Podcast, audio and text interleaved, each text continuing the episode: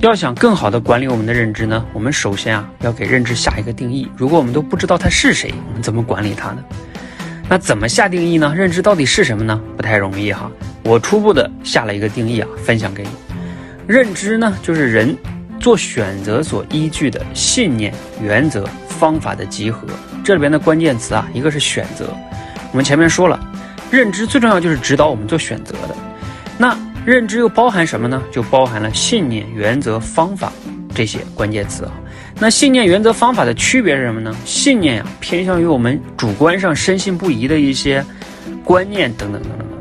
原则呢，偏向于一些客观规律，能帮助我们达成目的的，它非常有效。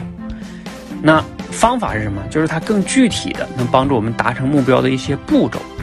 你理解了这个定义吗？啊，欢迎分享你的看法。